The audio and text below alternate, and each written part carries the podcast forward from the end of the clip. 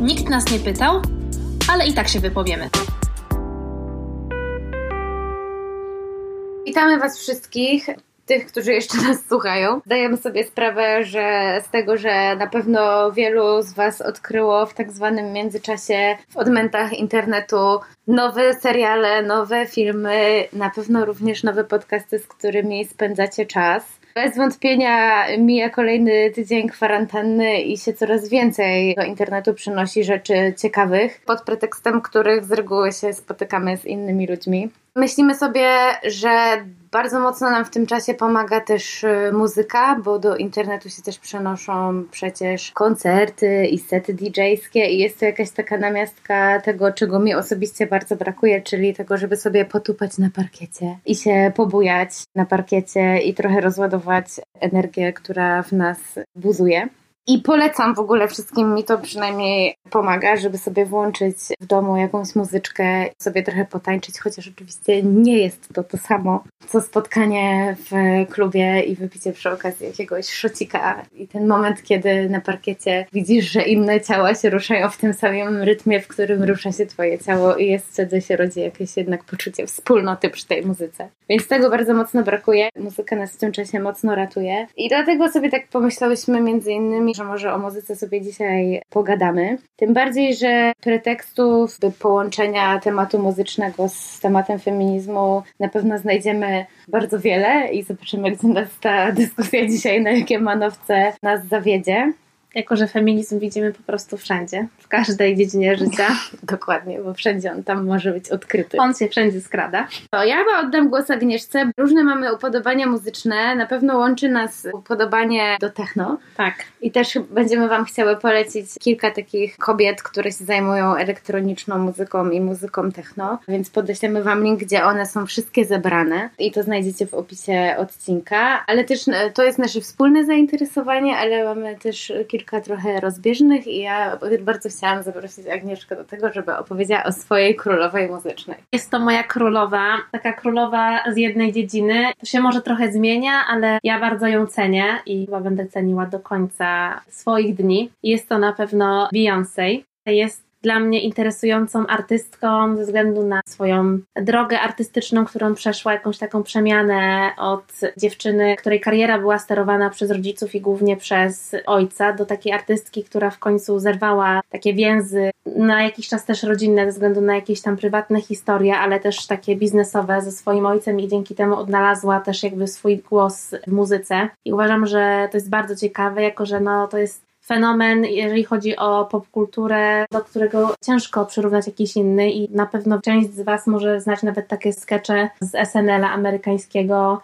o tym na przykład, jak można nie lubić Beyoncé, albo czy nie słyszało się o Beyoncé i po prostu jakieś takie parodie filmów y, grozy związane z tym, że te osoby, które nie poważają Beyoncé albo nie uważają jej za królową, zostaną wykluczone i po prostu muszą uciekać. No i uważam, że jest w tym dużo prawdy, no bo jednak królowa jest tylko jedna. I my o Beyoncé sobie nieraz gadałyśmy przy okazji różnych kontekstów, o które ona sama zahacza w swojej muzyce i w swojej karierze, bo oprócz takich muzycznych referencji do feminizmu, ona też realizuje bardzo dużo takich prywatnych projektów, wspiera takie kampanie, na przykład I'm not bossy, I'm a boss, wspierając kobiety, które zajmują wysokie stanowiska i które mają problem z tym, że uznawane są za jędze, bo na przykład są po prostu konkretne i tak dalej, albo po prostu jest bardzo ich mało na tych stanowiskach i... Przepraszam, ale Linda, nie możesz sapać, bo będziemy musiały przerwać nagranie. A propos to chrapanie, to dziwne zgrzytanie, które było w poprzednich dwóch odcinkach, to właśnie było chrapanie Lindy, więc to nie był remont sąsiadów, to była Linda i jej wersja muzyczna.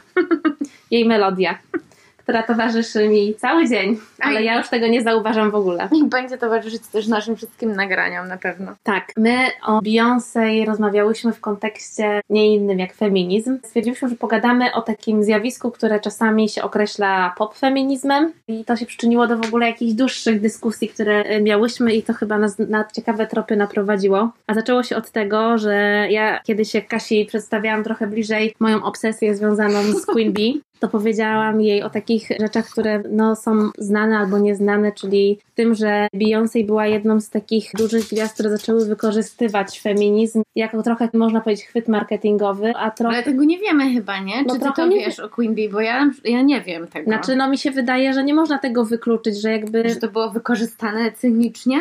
Nie sądzę, że cynicznie, no ale myślę, że jest to gdzieś tam skalkulowane, że akurat w Że to takim, a chwyci, nie bo innym momencie, moda.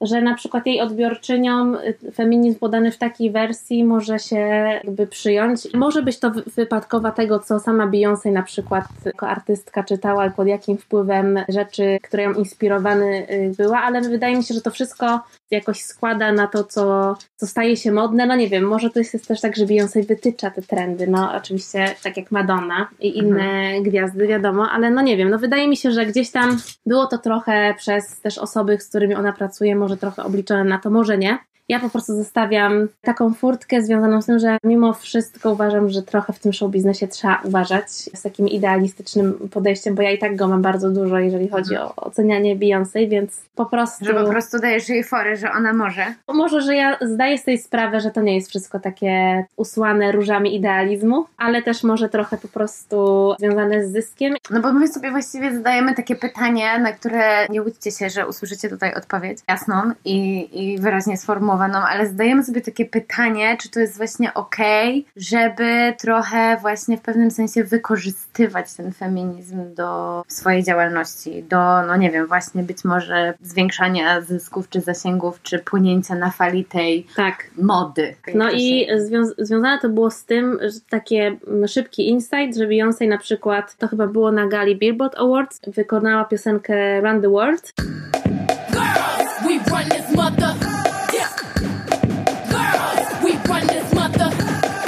to w ogóle przepiękny wizualny występ. W jakiś tam momencie tego występu pojawił się na takim telebimie taki trzymetrowy napis feminist, gdzie ona po prostu no, dała taką jasną deklarację, która płynie z tej piosenki Who Run the World Girls, jakby z którą się utożsamiała, a później w jednym z, no chyba z takim przełomowym al- albumie w jej karierze zatytułowanym Beyoncé, gdzie nagrała piosenkę Flawless, wykorzystała fragmenty takiego krótkiego wykładu pisarki Chimamanda Ngozi Adichie, tytułowany We Should All Be Feminist i później z tego powstała w ogóle książka o tym samym tytule. feminist, a person who believes in the social, political, and economic equality of the sexes. Wtedy zaczęła się ta cała w ogóle spirala związana z tym, że nagle Chimamanda stała się pisarką bardzo rozpoznawaną. Dopiero wtedy? Dopiero wtedy No, taką, serio? znaczy kilka osób o niej wiedziało, jest to nigeryjskiego pochodzenia pisarka. Dzięki Beyoncé, no ona się stała bardzo znana i sama o tym opowiada w wywiadach, że no jej życie trochę dzieli się na to jakby, że kiedy Beyoncé wykorzystała fragment jej wykładu i na to przed, że i to też jakby bardzo jej nie wiem, czy przeszkadzało, ale mówi o tym, że było to dla niej w jakiś sposób przykre jako kobiety pisarki, że dopiero to, że ktoś wykorzystał fragmenty jej wystąpienia, spowodowało, że ona stała się tak zwaną pisarką, że sama jej praca y, przedtem nie, Nie wystarczyła, nie, jakby nie wybrzmiała na tyle, dopiero po prostu wykorzystanie przez kogoś sławnego jakichś fragmentów spowodowało, że nagle zaczęto czytać jej książki, zaczęto ją zapraszać do po prostu miliona wywiadów i oczywiście wszystkie były w kontekście tego, że Beyoncé wykorzystała jej twórczość w jakiś tam sposób. Nie do końca ona się czuła z tym komfortowo. Bo my w pewnym sensie chyba, popraw mnie jeśli się mylę, ale w pewnym sensie chyba uważamy to za plus wykorzystywania właśnie jakichś wątków feministycznych, Mhm. że można ten temat nagłośnić i dotrzeć do mas, używając po prostu tego swojego statusu jako mega gwiazdy i tego, że jest się przy mikrofonie, że jest się idolką czyjąś, że jest się osobą, którą wiele dziewczyn, kobiet chce naśladować albo za coś podziwia Tak. Jeżeli nie chce naśladować, no bo umówmy się, y, jakby jeżeli ktoś chce naśladować Beyoncé, to powodzenia. Na pewno mu się to nie uda, ale no, na pewno w jakimś mikrozakresie można próbować, ale do tego ideału się nigdy nie da się do niego dotrzeć. No w każdym razie chodzi mi o to, że na pewno trzeba uważać tutaj i być ostrożnym, nie zatracać takiego krytycznego punktu widzenia, ale w pewnym sensie ja bym to poczytywała na plus, że jak się już jest przy tym mikrofonie i mówi się do milionów ludzi na całym świecie i ma się ten megafon przy ustach, no to można też to wykorzystać do tego, żeby nagłośnić ważną sprawę, nawet jeżeli w pewnym sensie się ten temat spłyca. Nie wiem teraz, czy nie mówię jakiejś herezji, ale trochę tak uważam. Ja jestem podobnego zdania. Przed piosenką Flawless w ogóle nie miałam pojęcia o tym, jaką wspaniałą pisarką jest Chimamanda Ngozi Adichie. Po prostu będę do końca życia wdzięczna Beyoncé za to, że wykorzystała fragment tego wywiadu, bo Chimamanda stała się jedną z moich w ogóle ukochanych pisarek i Tego TED Talka w sensie. Tak? Tak. Bo to jest, to, to książka jest na podstawie TED Talka. tak, znaczy została tam uzupełniona, no ale dzięki temu przeczytałam na przykład Amerykanę, która jest w ogóle no... Wspaniała. Jest, ja jest, dzięki Agnieszce przeczytałam Amerykanę. To jest w ogóle, no, powieść. to jest tak piękna książka, że w Przepiękna. ogóle, no i wszystkie Bo książki. Chimamanda w ogóle ma taką właśnie super zdolność, że ona pisze te powieści i ona nie wciska prost właśnie jakiejś feministycznej propagandy, tylko ona za pośrednictwem tych historii nienachalnie no, sprawia, że się to przeżywa i że się z tym, że się czuje ta emocje i że się to bardziej rozumie. Nawet Tak. jeżeli nie jest się czarną kobietą, to się trochę Tak. może bardziej rozumie perspektywę czarnej kobiety. I tego, że feminizm nie jest tylko biały i że w ogóle No feminizm jakby musi być bardzo różnorodny, bo każda kobieta i każdy mężczyzna, którzy się z nim identyfikują, są po prostu inni. I Mhm. mimo tego, że mamy podobne doświadczenia, podobnymi kodami kulturowymi się posługujemy, no to jednak różnią nas jakieś rzeczy, których doświadczyliśmy i przez to też inaczej będziemy odbierać i, i myśleć o, o innych rzeczach. Na innych rzeczach się będziemy skupiać. Dokładnie. Zastanawiałyśmy się w związku z tym, że stwierdziłyśmy tak trochę może prowokacyjnie, a może trochę bardzo prostolinijnie, że takie wykorzystanie, do jakiego posunęła się Beyoncé, przyczynia się jednak na korzyść tej sprawy, bo po pierwsze, no dla mnie, jeżeli ktoś się snobuje na to, że szerzy ideę równości, no to dla mnie go for it. No jakby taki snobizm ja kocham, no bo jeżeli będziemy się snobować na to, że chcemy, żeby wszyscy byli równi, że chcemy po prostu, no wiecie, no nie będę tutaj tłumaczyła podstaw feminizmu, o których mówiłyśmy w pierwszym i w drugim odcinku, no to dla mnie super.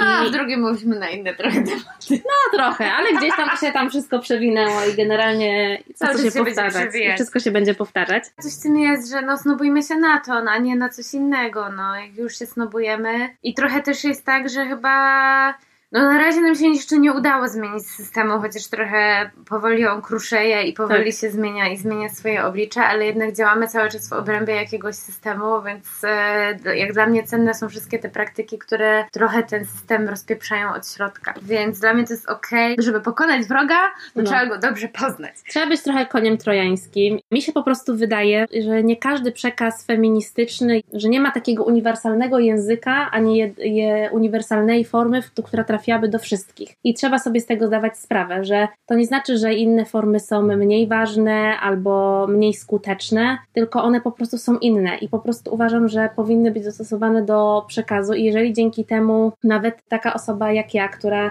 z feminizmem jakby no jest związana od liceum właściwie, bo już wtedy Virginia Woolf i Sylwia Plath po prostu wjechały na ostro i po prostu głowa w piekarnik. No bycie nastolatką jest trudne, więc no Mm. każdy z nas miał te myśli. Ale chodzi o to, że nawet dla mnie takie czasami popowe referencje rozszerzają tą perspektywę i wydaje mi się, że jednym z problemów feminizmu jest to, że kobiety nie chcą się z nim utożsamiać. I jeżeli takie osoby, na przykład jak Beyoncé czy Mhm. Taylor Swift, o której też trochę mówiłyśmy w poprzednim odcinku, Mhm. gdzieś tam bardziej trochę przybliżają, oswajają i popularyzują te idee i oczywiście może spłycając i nie oddając całego spektrum związanego z tym ruchem, bo Mhm. jest to niewątpliwie ruch społeczno-polityczny, ideologiczny, no nie da się tego zrobić i wydaje mi się, że takie zaszczepianie trochę w ludziach i też zdejmowanie odium, znajomi powiedzieli, że to jest um, ich ulubione słowa z pierwszego i drugiego odcinka, więc ja tutaj muszę po prostu trochę się uśmiechnąć i ponownie go użyć. Jeżeli trochę zdejmuję takie odium związane z jakimś takim, wiecie, na, naroślą stereotypową, tym jak wiele się wokół tego feminizmu narodziło tych takich okropnych przywar, no to ja uważam, że to jednak działa trochę na korzyść tego. Jest trochę mniej ten feminizm zniuansowany, no to wydaje mi się, że to może popchnąć później te dyskusje do przodu. No i to, bo ja sobie myślę też tak, w tym co powiedziałaś przed chwilą jest coś takiego mega istotnego, że najgorsze jest chyba to dla mnie i najsmutniejsze, jak kobiety i dziewczyny się nie chcą z tym ruchem utożsamiać i że w sumie każdy sposób, żeby je do tego w jakiś sposób nakłonić jest dobry, chociaż też mi jest smutno, że trzeba kogoś do tego przekonywać, bo Mhm. przecież to jest oczywiste. Ale tak nie jest i że w sumie każdy sposób na to, żeby jakoś tego do ludzi nakłonić, moim zdaniem, tak jak, tak jak ty mówiłaś, let's go for it. I tutaj wspomniałyśmy o tej Taylor, która jest no taką trochę inną, a trochę podobną problematyczną idolką Tak. jak Beyoncé i problematyczną feministką, bo czy wolno, czy nie wolno im w ogóle nimi być, skoro są gwiazdami i też swoją całą jakby jestestwem wspierają też jakby wizerunek idealny kobiety, Tak. do którego podświadomie lub świadomie aspirujemy w pewien sposób i utrwalają jakiś taki wzór kobiecości jeden. Tak. No, No chociaż- ale gdzieś tam no i- też no w swoich karierach też, mają no. różne momenty i Mhm. też walczą z tym takim jednym wizerunkiem kobiety, która jest w popkulturze, no i one też same Mhm. są zupełnie inne, nie? Ale Taylor też przeszła taką przemianę w pewnym momencie, że jednak zaczęła y, się afiszować ze swoimi poglądami. W ogóle a propos oglądania różnych rzeczy na kwarantannie, to jest taki dokument na Netflixie, który można sobie obejrzeć. On jest w ogóle spoko. Myślę, że jest, spoko, jest dużo wiem. ciekawych fragmentów o- pokazujący drogę, jaką przeszła Taylor Swift, bo ona nie jest może aż takim fenomenem w Polsce, ale w Stanach no to To po prostu to jest gigant, naprawdę nie? huge thing, No. nie? Jakby my sobie nie zdajemy sprawy, ale też muzyka country no nie jest jakby u nas zbyt popularna, a tam to jest w ogóle bardzo duża, duża rzecz. Ja się zastanawiam też, na ile fani i fanki Taylor w Polsce czy w Europie sobie zdają sprawę z tych jej korzeni takich mega country, nie? No bo No. na teraz już bardziej się kojarzy chyba z popem. No w każdym razie wywodzi się z tego country i o tym też mówi w tym filmie. I w tej kulturze muzyki country jest jedna z takich podstawowych zasad, że to ma być rozrywka i to ma Tak. być przyjemność dla słuchaczy. Nie chodzi o to, żeby się właśnie afiszować ze swoimi poglądami takimi czy innymi. I wręcz podaje przykład Taylor w tym filmie jakiegoś innego zespołu składającego się z trzech wokalistek Mhm. country. Nie pamiętam teraz jak one się nazywały, ale one zostały no zniszczone praktycznie za to, że powie- Tak, bardzo jest. krótko wspomniały o prezydencie Bushu, że jest im przykro, że to jest y, ich prezydent, czy coś takiego. W każdym razie to była mikrowypowiedź. On został, ich kariera została kompletnie Tak. zniszczona. Taylor jakby tutaj też jest takim fajnym przykładem tego, jesteśmy trochę tym, w czym wzrastamy.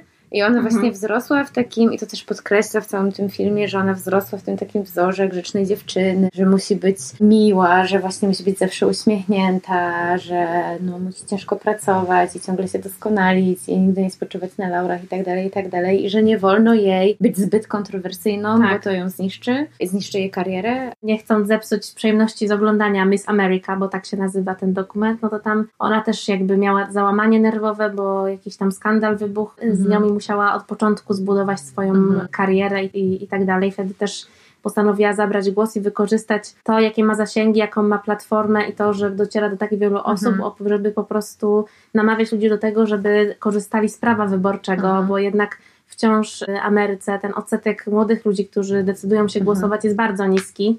I to jest jakby kolejny przykład tego, i to też idealnie przecież wpisuje się w feministyczne myślenie, czy Że feministyczną filozofię, że mamy głos i trzeba z niego korzystać. No. I skoro namawia też do tego kobieta, która Głosem zarabia. głosem zarabia, no to jakby sorry, bardziej feministycznie chyba nie może być. No, ale ona jeszcze wcześniej zrobiła coś mega ważnego. Procesowała się A, tak. z gościem, który po prostu ją złapał za tyłek. Było robione im zdjęcie wspólnie i po prostu, no, hashtag MeToo, no, Tak. jakby dzień dobry, witam, tak? Niestety, dopiero Też była jedną z twarzy tego ruchu Tak. mitu w Ameryce. jest tu mega w tym coś smutnego, że ważne kobiety chciały to nagłośnić Tak. i że głos po prostu kobiety powinien być słyszany. I że każdej z nich to się przytrafiło. No. One nie tylko musiały użyć swojego głosu, ale też musiały powiedzieć z własnych doświadczeń i Mhm. okazało się właśnie wtedy, jak wiele z nich po prostu ma takie przeżycia na swoim koncie. No Mhm. i my nie jesteśmy celebrytkami Oczywiście. jeszcze. Sorry, no ale każda z nas ma takie incydenty na koncie. Nie tylko jeżeli Mhm. chodzi o werbalne komentarze związane z tym, jak się wygląda, jak się przychodzi koło na Mhm. przykład placu budowniczego, już taki najbardziej trywialny Mhm. po prostu przykład. No ale mi zdarzyło się kilka razy, że ktoś naruszył moją sferę cielesną w sposób, którego nie Oczywiście, chciałam i to jest jakby no Ja trochę nie wierzę, że jest się jakby... to mogło jakiejś dziewczynie nie przytrafić. Zaczęłam od tego, że smutne to jest, że musiało tyle jakby kobiet znanych zabrać na ten temat głos, żeby w ogóle to się stało tematem. Co z tego, że to może nas napawać smutkiem, jeżeli to się jednak stało. Jakaś ogromna zmiana kulturowa się za Tak. sprawą tego wydarzyła. Na pewno inne oblicze miała w Stanach niż w Polsce. Abstrahując od tego, chyba chcemy powiedzieć to, że to ten głos i nagłaśnianie właśnie i mówienie i oddawanie głosu kobietom w jaki, jakiejkolwiek formie następuje jest dobre. jakby to wszystko doprowadziło nas dyskusja o pofeminizmie do tego, czy usprawiedliwianie upraszczania filozofii Mhm. feministycznej, czy ruchu społecznego, jakim jest feminizm, sprawia, że jesteśmy trochę złymi feministkami. Hmm. No i to już nas zaprowadziło w bardzo duże odmęty dyskusji. Ja przypomniałam sobie o jednej z pisarek, która po prostu ubóstwiam, którą musicie poznać, jeżeli jeszcze jej nie znacie. Jest to Roxane Mhm. Gay, która jest po prostu, no to jest taka postać charyzmatyczna, w ogóle ją można słuchać godzinami. Ja dzisiaj sobie obejrzałam półtora godzinne spotkanie, które się kiedyś odbyło w Toronto, no i ja po prostu miałam wrażenie, że oglądam najbardziej wciągający odcinek na Netflixie jakiegoś serialu, bo ona po prostu opowiada w taki sposób o sprawach trudnych. Ma ogromne poczucie humoru Ogromne, też. no po prostu też jej sposób bycia jest, Mhm. no po prostu jest jak, Taki luz, niewymuszony. ale- bardzo i też bardzo ona po prostu potrafi taki, ma tak dobre punchline, jeżeli chodzi o odpowiedzi Mhm. na trudne pytania, że po prostu wydaje ci się nagle wszystko jest takie oczywiste i w ogóle Mhm. jak mogło się o tym wcześniej nie pomyśleć. I a propos jakichś tam krótkich wykładów na TEDzie, ona ma taki bardzo krótki Mhm. wykład, ma tylko 10 minut, więc naprawdę bardzo polecamy. Why do we all of a sudden have a problem when it's feminism? Like that we're getting the word out about feminism. Feminism is like the only cultural movement that is constantly self critiquing without doing much else. And then it's like, oh no, we don't want better PR. nawiązuje do zbioru jej esejów o tytule Bad Feminist. Ona właśnie mówi o tej pułapce ruchu feministycznego, do której my same siebie wrzuciłyśmy trochę przez przypadek rozmawiając i potem chyba zauważyłyśmy, że robimy to dosyć, dosyć często i trochę nas to doprowadziło do tego, że trochę wiemy, dlaczego może kobiety nie chcą do końca się utożsamiać e, z ruchem Mhm. feministycznym. Roxane Gay też zwraca uwagę na to, że ten ruch ma taką cechę okropną, że ciągle też się sam poprawia i sam się krytykuje. Tak, ciągle widzi jakieś wady. Jest to też trudne, żeby tego nie robić, Mhm. ponieważ no, jeżeli brać pod uwagę jakby wszystkich, którzy utożsamiają się z tym ruchem, no to trzeba wziąć pod uwagę kolor skóry, pochodzenie, orientację seksualną, Mnóstwo rzeczy, mnóstwo przywilejów. no, różnych. mnóstwo przywi- przywilejów i jakby stworzenie jakiejś takiej narracji, która byłaby spójna, biorąc pod uwagę te wszystkie czynniki i Mhm. dopasowanie do tego języka, który Mhm. miałby po prostu przemówić do wszystkich. I no być uniwersalny. uniwersalny i jednocześnie o tym wszystkim nie zapominać, no to jest, jak, to jest ultra ciężkie i Mhm. też jakby to, o czym wspomniałyśmy, każdy z nas pod, ma trochę inne doświadczenia i jakby no to jest niemożliwe, żeby gdzieś stalić tą opowieść i, i mówić jakby ciągle jednym językiem Mhm. i jakby no powodzenia, no jakby same się w tym trochę gubimy. Unosi się dym z naszych czaszek, jak po Mhm. prostu myślimy o tym, że wypowiadając na przykład jakąś opinię, to potem sobie myślisz, ale nie wziąłam pod uwagę tego, Tego nie wziąłam i pod tego, uwagę i tego, tego. że mówię ciągle, dlatego dla nas podkreślanie jest też pozycji tych uprzywilejowanych białasek, po prostu wiemy, że nawet wypowiadając się na jakiś temat, mówimy to właśnie z tego miejsca uprzywilejowanego i jakby no nie jesteśmy w stanie No nie, to nie przeskoczymy tego trochę, no. określić tego z punktu, biorąc pod uwagę też innych czynników, też dlatego, że na przykład nie mamy doświadczenia czarnoskórej kobiety na przykład Mhm. i możemy gdzieś empatyzować z nim i jest to szalenie ciekawe, na przykład kwestia włosów, o której pisze Jim Manda w Amerykanie, o której Mhm. śpiewa Solange w Don't Touch My Hair. Don't touch my hair. When it's the feelings I wear. I to są sprawy, które są w ogóle szalenie ważne i powinny być obecne w dyskusji feministycznej i wszystkich innych, no ale ja nie czuję się w ogóle uprawniona, żeby zabierać w tej sprawie głos, Mhm. ponieważ to nie jest w ogóle moje A doświadczenie. wręcz jak zabieram głos w tej sprawie, to czuję, że to jest jakieś świętokradztwo, że Tak. w ogóle z czym ja tutaj wyjeżdżam, jeżeli w ogóle czy mi wolno, tak? Ale dlatego chyba cenne jest to, żeby tych głosów było coraz więcej i właśnie, żeby były różne i że może nie będzie to jeden uniwersalny ruch, tylko właśnie niech to będzie ruch wielogłosowy i tylko też, żebyśmy się no nawzajem nie oceniały za to, jakimi jesteśmy tymi feministkami, No. że właśnie to chyba jest ważny głos. O tym też mówi właśnie Roxane Gay, że my się ciągle oceniamy i dlatego też wiele kobiet się dystansuje i nie chce powiedzieć, od bycia feministką się dystansuje i nie chce powiedzieć, że nią jest, boję się za chwilę, takie, że się zacznie takie rozliczanie. Aha, jest feministką, ale coś tam. Ale, Ale- kupuje ciuchy w Zarze. Na przykład. Albo słucha rapu, który przepełniony jest po prostu seksistowskim podejściem do kobiet. Roxane Gay mówi właśnie o tym, że, że my bardzo często walczymy o miejsce na takim piedestale, która z nas jest lepszą feministką od Mhm. drugiej. I nie dość tego, że jesteśmy wychowani, wychowane w kulturze, która jest non-stop nas ocenia, mówi nam w czym jesteśmy niedoskonałe i po prostu, że Mhm. ciągle powinnyśmy być lepsze, szczuplejsze, grubsze, po prostu dążyć do jakiegoś ideału, który jest e, ciężki Mhm. do osiągnięcia.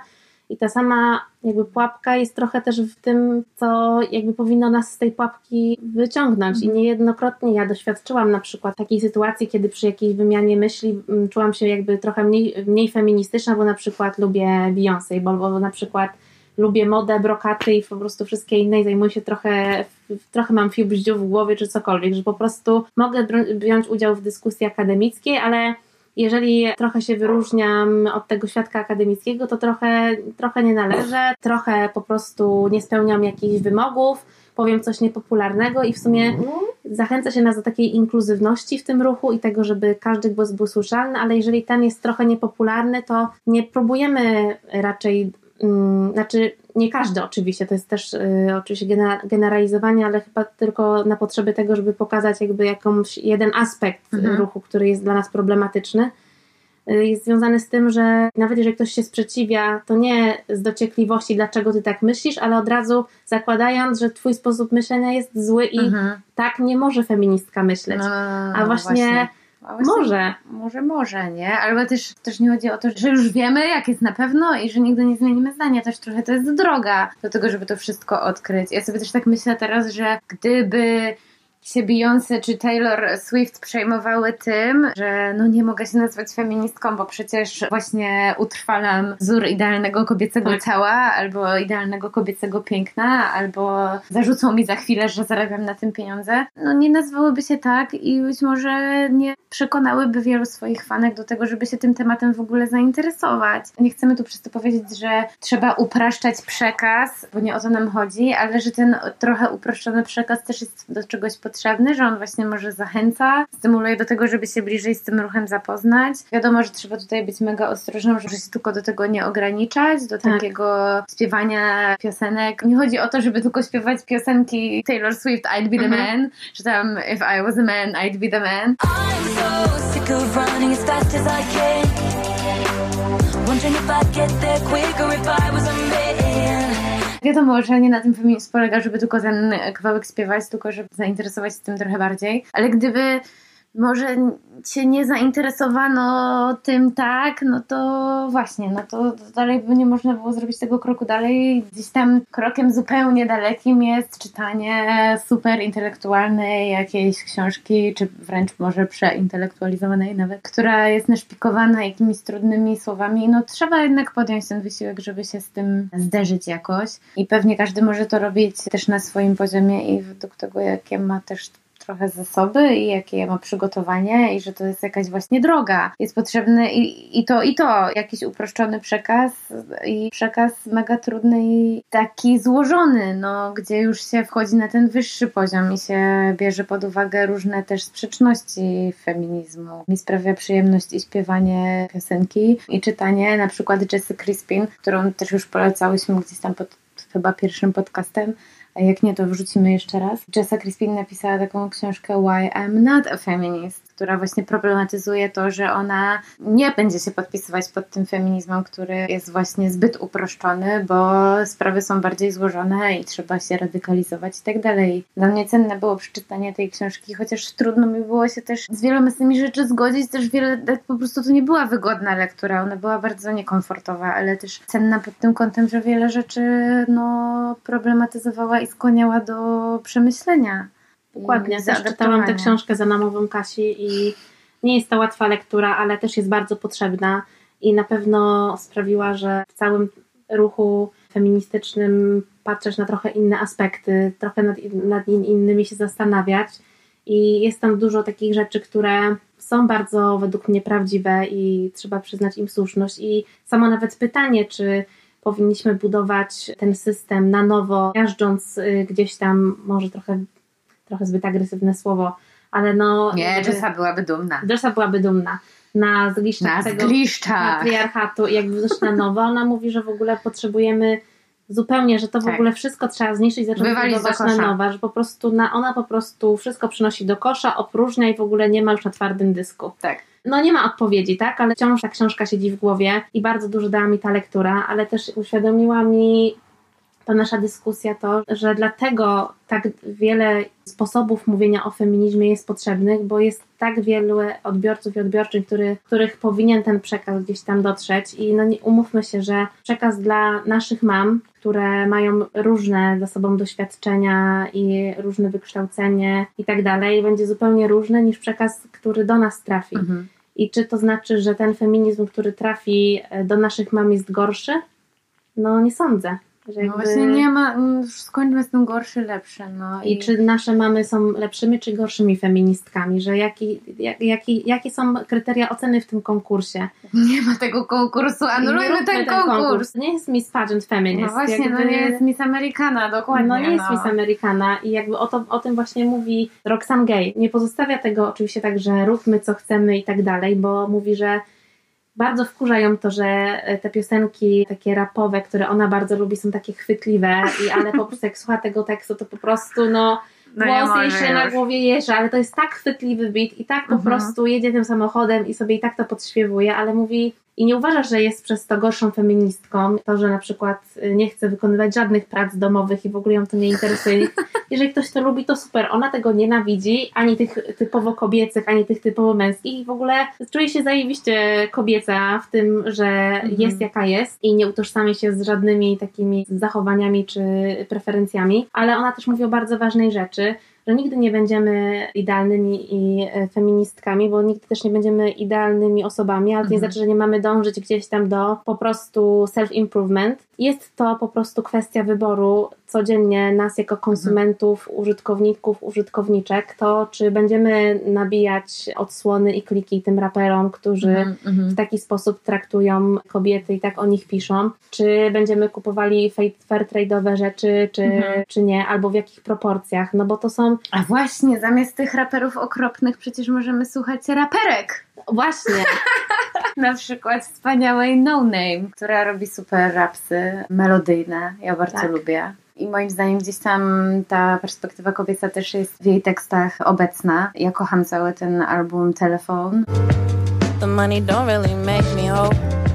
The magazine covers drenched in gold. The dreams of granny and mansion and happy. The little things I need to save my soul. Bo miało być w ogóle o muzyce, a my Tak. tu cały czas znowu o tym. Więc jakby chciałam jeszcze wrzucić na koniec może kilka nazwisk. Pewno chciałam polecić zamiast ohydnych rapsów, które uprzedmiotawiają kobiety, na przykład No Name, albo na przykład osobę, która niedawno wypłynęła w rapach Alione. Akurat tu mam taki trochę kłopot, że nie rozumiem, o czym ona rapuje. Ale jest coś w tej muzyce, co Ci bardzo się podoba. No uważam, że fajnie. Że, też, fajnie. że dziewczyny wchodzą w ten światek. No to jest super fajne. Jest dużo takich też mainstreamowych dziewczyn, które w ogóle też mają dużo disów ze sobą i generalnie można by o tym dużo mówić Mhm. I tak dalej, ale jest takich trochę mniej może mainstreamowych, to ja na przykład bardzo lubię Jasmine Sulli- Sullivan i Mhm. bardzo ją polecam. Jest naprawdę świetna. Kiedyś bardzo męczyłam po prostu. Ja mam taką chorobę, która nazywa się puszczanie w pętle jednego O Jezu, ja kawałka. też to mam. Czasami to jest jeden kawałek, który może polecieć naprawdę z rzędu wiele razy, a czasami po prostu nawet cała płyta i tak po prostu męczę od takiego psychotycznego stanu, kiedy już naprawdę żyję tylko tym jednym bitem albo tą jedną melodią i potem wychodzę i wracam i no po prostu no, są takie choroby, no niektórzy na przykład jest też Ja właśnie tak słucham telefon, że w kółko słucham po prostu tego albumu w kółko. O, no i jest to Polecam. jakiś syndrom. Syndrom pętli syn, albo No jakaś jak jest no, coś dobre, to czemu sobie tego odmawiać? Nie? Trzeba se dać, jak mówi Kasia, czasami mówi do mnie, daj, daj se dziewczyna, a daj se. No i my sobie dajemy. I co? I no jest mnóstwo rzeczy, które mogłybyśmy polecać i tak dalej, więc tradycyjnie umieścimy listę rzeczy, o których chciałyśmy powiedzieć, Ja chyba chcę jeszcze polecić Lizo. Właśnie nie wiem, bo ja się też nie znam na tych wszystkich etykietkach muzycznych, czy to są popy, czy rapy, czy to hip-hopy, czy to już rapy. To chyba pop jest. No, To ale Lizo... na pewno z jakimiś elementami i tak dalej. No popik. Ale Popik. popik, No myślę. popik, miły popik.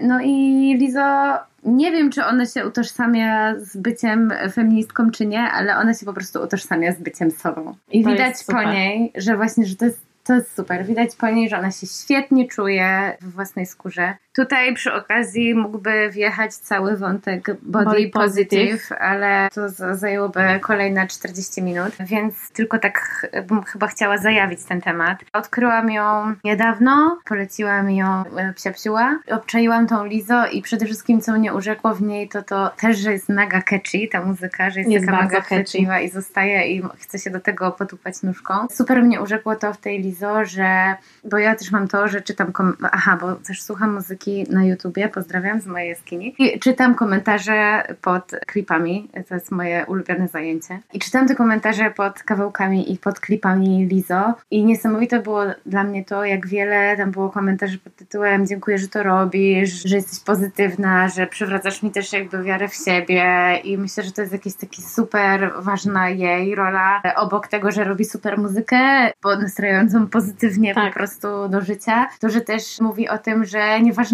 jak wyglądasz, ważne jak się czujesz i że w pewnym sensie ma to taki wymiar trochę terapeutyczny, to może tylko tyle jakby na ten temat. No i to nas w ogóle idealnie wprowadza do tematu następnego odcinka, który będzie o girl power. Więc dziękujemy za uwagę i na pewno e, bogata lista polecanych przez nas rzeczy, które koniecznie trzeba nadrobić, znajdzie się pod opisem tego odcinka. Zachęcamy, czytajcie Roxanne Gay, która jest po prostu wspaniała, czytajcie Chimimandę, słuchajcie artystek z gatunku muzyki pop, hip-hop i Tak. każdego innego. Girl power. Oh yeah. Nikt nas nie pytał, ale i tak się wypowiemy. Producentem podcastu jest Estrada Poznańska. Wszystkie odcinki znajdziesz na estrada.poznan.pl.